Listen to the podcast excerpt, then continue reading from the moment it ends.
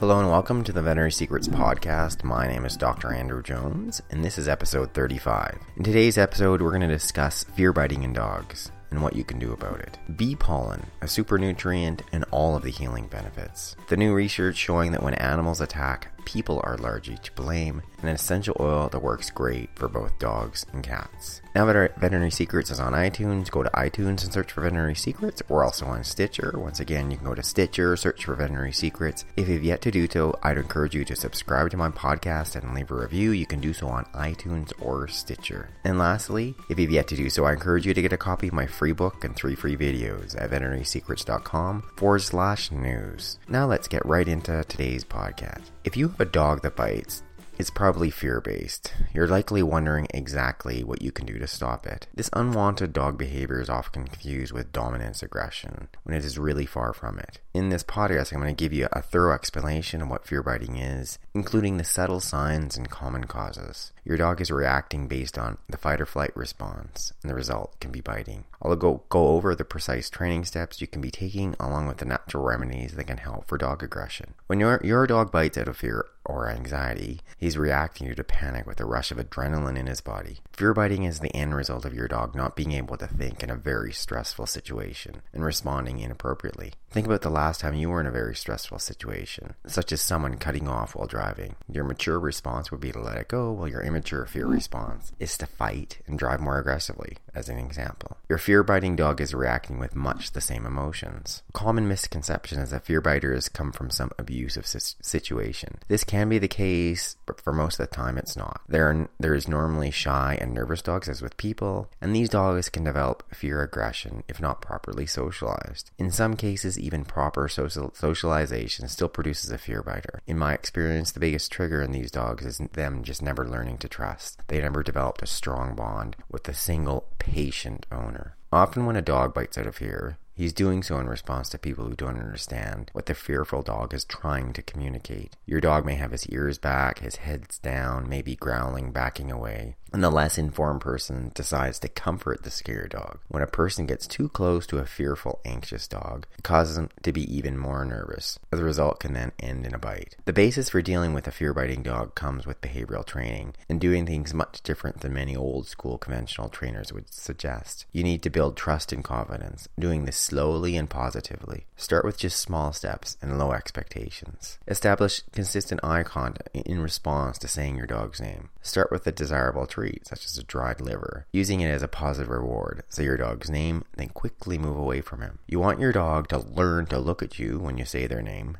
then you move. When he moves with you, quickly give him verbal praise and reward him with a treat. A key is to not show the treats until you are ready to feed them. The goal here is to get eye contact from your dog when you say his name. As he gives more eye contact, give treats and praise. Practice this basic training sequence everywhere. Say your pet's name, move, establish eye contact, praise, give a treat. Counter conditioning is the basis for resolving many behavioral problems. The next time your pet begins to act nervous, distract him or her with a favorite squeaky toy or tasty treat. You're teaching your pet to associate noise with a positive experience. When your pet acts less nervous, then give him or her lots of praise and a treat. Exercise is increasingly seen as a way to help many of our dogs' behavioral issues, and fear biting is one of them. Exercise is wonderful in decreasing anxiety and promoting the positive brain relaxing chemicals, endorphins. At least give your dog 30 minutes of exercise twice a day. Consider balls to throw at a playing field or, you, or use a chuck it. There's a type of therapeutic T-touch called Tellington T-touch, which has helped many a pet with noise anxiety. And it may help with fear-based anxiety. The most effective area is the ear. Gently hold the ear flap between your thumb and your forefinger. Gently stroke from the base of the ear to the ear tip. Repeat the motion several times, covering different sections of the ear. Use the same fingers to draw tiny circles at the base of the ear. Try both of these techniques in your dog when they're calm. If they re- react well, then try it the next time he or her appears anxious and fearful. There are two homeopathic remedies that, that have helped with some fear biting dogs, and they may help your dog. Aconite is used in very fearful, restful, restless animals. The dose is 130c tablet per 20 pounds twice daily. Calc carb is another one. It may be help more beneficial for those dogs who have fear aggression. Once again, you're looking at a dose of 130c tablet per 10 to 20 pounds of body weight daily. And initially, you know, in a real anxiety-induced situation, you can be giving that every few hours, and then you can start. And if it, if it seems to helping your dog, then you start to give it more regularly every three to four days. So fear biting itself, it really is a serious dog behavioral problem. But if you implement some of those specific suggestions, you really can go a long way to stopping it. You know, start with understanding that you must be patient and only use positive rewards. You know, use my five step training plan. Say your pet's name, move, establish eye contact, praise, give a treat. And then consider adding in effective natural remedies such as Tellington T-touch and the homeopathic aconite. Now let's get on to the second part of the podcast bee pollen, a super nutrient for five pet problems. Bee pollen is the food of the young honeybee. It is very nutrient dense, containing all the essential amino acids. It's 40% protein, over 20 minerals, including calcium, magnesium, and iron, and over 10 vitamins, including vitamin B, C, E, and D, enzymes, and 14 other beneficial fatty acids. It has a number of health claims, and many of these are now being backed by science. All of these antioxidants, vitamins, minerals, and other components are working together to help the heart, skin, immune system, and even fight cancer. So here are some specific benefits. First, the heart and lungs. Bee pollen contains large concentrations of rutin. It's a bioflavonoid that is known to help blood vessels, circulation, protect the heart, and decrease the chance of stroke. Specifically, we use rutin um, for a condition called chylothorax, which is a really strange disease, causes an increased amount of fluid, that's lymph fluid, within the lungs of your and more often it's in cats. And that's the only thing of all the different treatments in veterinary medicine that would work. Weight loss or energy.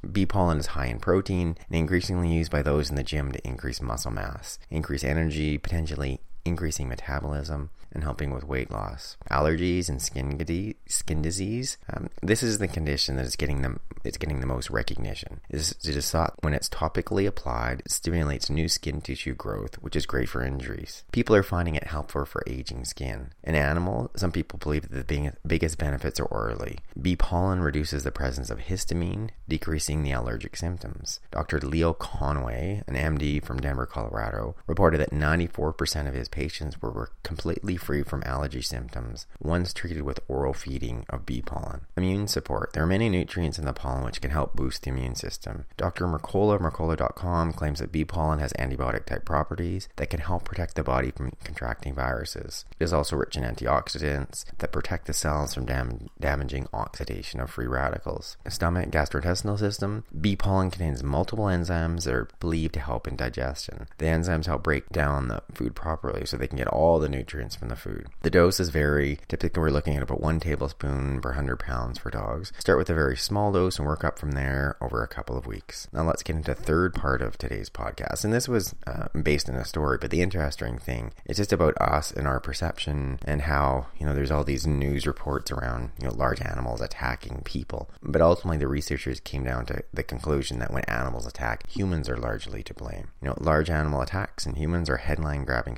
stories, but a new study published in Scientific Reports shows that such attacks are relatively rare compared with human fatalities caused by other wildlife, and it suggests that the media often overplay large animal attacks on humans, increasing fear and negative ad- attitudes towards such animals. Uh, the researchers, led by Vincenzo Penteriani of the Spanish Council for Scientific Research in Spain, say they hope that the results will bring better education to help prevent such attacks in the future. They note that though large carnivore populations are on the rise in developed areas, these increased numbers are not necessarily responsible for the rise in the number of human attacks. The increasing number of people who take part in outdoor activities, however, could be the root of the problem. Because there's been an increase in the number of large animal attacks on people, the researchers say now more than ever there's a need for objective and accurate information. Until now, though, there's been few studies available on the topic. I mean, you know, just very little about it. So then the researchers went in and established, examined wildlife databases that contain information about animal attacks on humans in North America, Russia, and, and Europe. And what they found is that half of all large animal attacks result from risky human behavior. The large carnivore attacks the research researchers studied, including bears, wolves, coyotes, and cougars. They took place between 1955 and 2014. In total, there were 697 reported attacks during this period, and then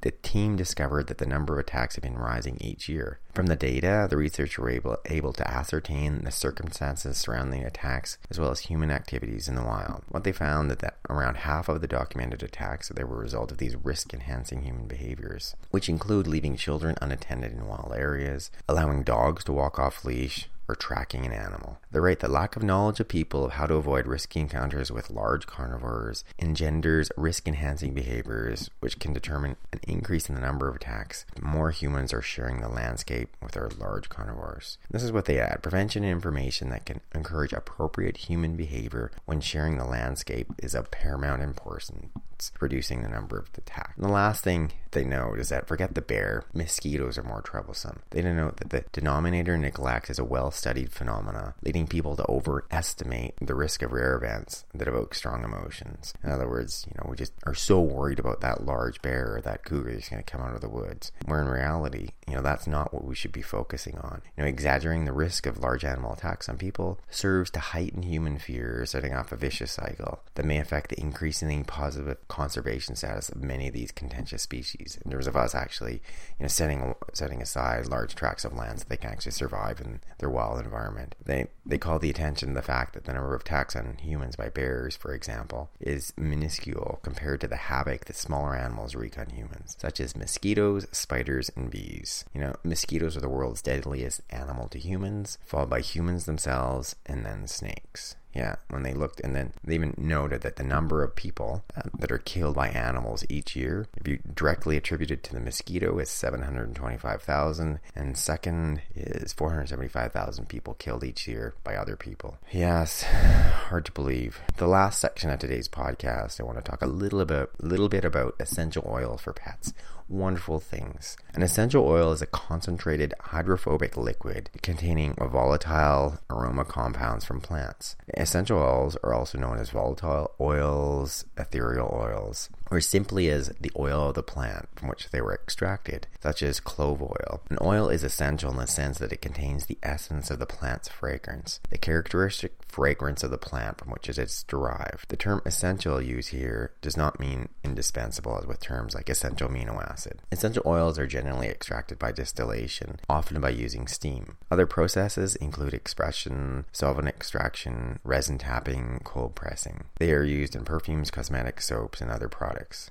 But specifically, we're talking about medicinal essential oils. They've been used in history. Medical applications include skin treatments, cancer treatments, and a whole variety of, as being lesser appreciated health concerns. And I think just what's happened is that there's been a number of misconceptions about essential oils themselves. Um, historically, they I mean the, first documented use of an essential oil for, for healing people. I mean, it was well over a thousand years ago. And I think just right now we're coming to appreciate yet they have a whole potential number of benefits, and there are some specific ones um, that can be very useful. No question for our dogs and even for some of our cats. So I wanted to start out with the simplest, safest one, one, on, one that I use um, in my house, I use with my pets that you can start using with yourselves. So the big point that veterinarians really are skilled in the diagnosis of disease in animals and should always be consulted, especially in situations where symptoms are severe or they persist. Persist. Always tell your veterinarian about what natural products you or you're, you're using for your pet involve him or her in these decisions. But here's a specific essential oil that can be used in first aid and is very safe for short term use lavender oil. It's a universal oil, can be used pure or undiluted. More specifically, used in conditioning patients to a safe space. It may help with allergies, burns, ulcers, insomnia, um, anxiety, car sickness. Specifically, what I'm using lavender for is 100% base for anxiety. What I like to use it as similar to a diffuser, where I'm taking uh, one or two drops of lavender oil and I'm putting it in the center of a room and I'm just letting it slowly diffuse into that room. Um, 100% we know now that so many of our cat related disorders are relating to anxiety. Um, we start looking at recurrent urinary tract disease. And so there's a hundred,